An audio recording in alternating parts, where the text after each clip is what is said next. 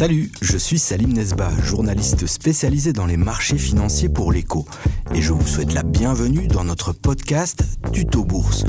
Tuto Bourse, c'est 10 épisodes courts qui vont vous aider à investir intelligemment. Et dans ce premier épisode, on va commencer en douceur avec une question très simple. Investir, c'est quoi? Avez-vous déjà eu l'impression qu'autour de vous, tout le monde investit? Cela vous intéresse aussi, mais voilà, vous ne savez pas trop comment vous y prendre et vous vous dites ⁇ je n'y connais rien du tout ⁇ Quand on vous parle des marchés, vous pensez à vos courses du dimanche, alors qu'un indice vous évoque davantage une enquête de police que le taux de croissance d'une valeur boursière. À l'écho, nous sommes convaincus que tout le monde peut décider d'investir en bourse, mais nous pensons aussi qu'investir dans le but de s'enrichir du jour au lendemain relève du mythe ou de la chance.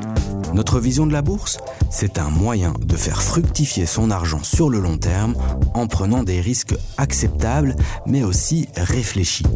Et surtout, à l'écho, nous sommes persuadés que l'investissement peut être plaisant et éducatif.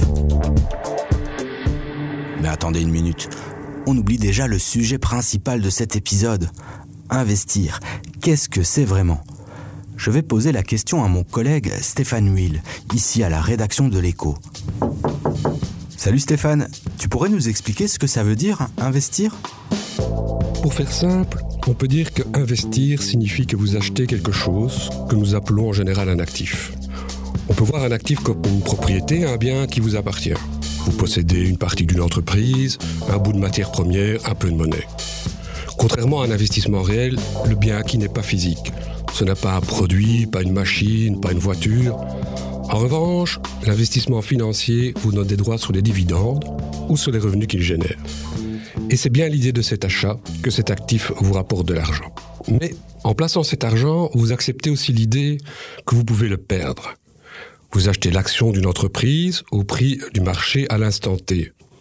Cela veut dire que c'est une valeur estimée à un moment précis, mais bien sûr qu'elle évolue dans le temps. On parle de la fluctuation du cours d'une action.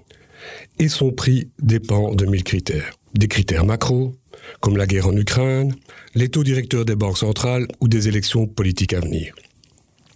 Et des critères internes aussi à l'entreprise, comme le développement de nouveaux produits, un investissement conséquent dans les machines de production ou un changement dans le management.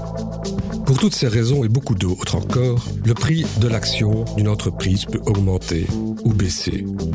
Et le principe est similaire pour le cours d'autres actifs comme les matières premières, la monnaie, etc.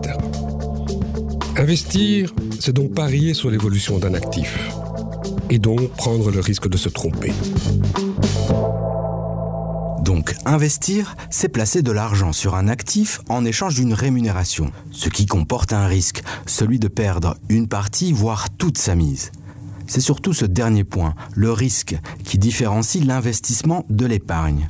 Presque tout le monde en Belgique possède un compte épargne, et votre argent y est en sécurité. Car même si votre banque fait faillite, le gouvernement a instauré un système de garantie des dépôts qui protège votre épargne à hauteur de 100 000 euros. L'épargne semble donc sans risque, et elle l'est.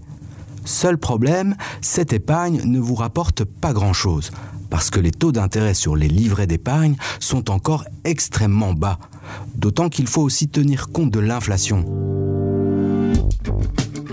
Prenez l'exemple du pain. Quand je suis né au début des années 80, il ne fallait pas plus qu'un euro pour se payer un pain de 800 grammes. Aujourd'hui, vous payez facilement 3, voire même 4 euros pour le même pain. Alors, quand votre grand-mère vous dit que tout devient plus cher, eh bien, elle a raison. Revenons à notre compte d'épargne.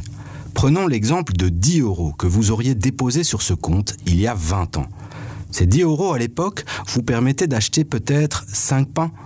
Aujourd'hui, avec la même somme, vous n'en aurez que 2 ou 2,5. C'est le principe même de l'inflation, la valeur des biens et des services augmente. C'est pourquoi les investisseurs cherchent, eux, à battre l'inflation. Autrement dit, ils veulent que leur argent placé en bourse leur rapporte plus d'argent que l'inflation. Et dans le cas contraire, ils s'appauvrissent. Alors, question à 5 francs. Comment faire pour que votre argent investi en bourse vous rapporte un petit peu plus que l'inflation? Ce petit quelque chose en plus, c'est la rémunération que vous obtenez lorsque vous investissez votre argent. En bourse, on appelle ça le rendement de votre investissement. Nous y reviendrons plus en détail dans cette série de podcasts. Pour récapituler, investir signifie faire fructifier son argent à long terme avec des risques acceptables. C'est l'essence même de l'investissement. Vous percevez une rémunération sur l'actif que vous achetez, mais cela comporte un risque. À long terme, il y a peu d'alternatives. Le compte épargne, par exemple, est le bon endroit pour placer de l'argent dont vous pourriez avoir besoin rapidement, mais si vos économies y stagnent trop longtemps, l'inflation rognera votre rendement et vous y perdrez finalement une partie de votre pouvoir d'achat. Ce sont les bases absolues de l'investissement. Et nous venons juste de mettre un petit orteil dans l'eau. Dans le prochain épisode de ce tuto bourse, produit par l'écho, nous passons à la vitesse supérieure avec la question suivante. Quels sont les différents types d'investissement les 10 épisodes de cette série Tuto Bourse sont là pour enrichir vos connaissances boursières. Nous aurons ainsi l'occasion d'explorer les 5 axes essentiels pour investir intelligemment. Nous parlerons aussi de la création d'un portefeuille d'investissement. Nous vous donnerons des outils pour garder la tête froide quand les marchés font des vagues. Nous espérons que ce premier épisode vous a plu. N'hésitez pas à écouter les autres épisodes de la série Tuto Bourse produite par l'Echo.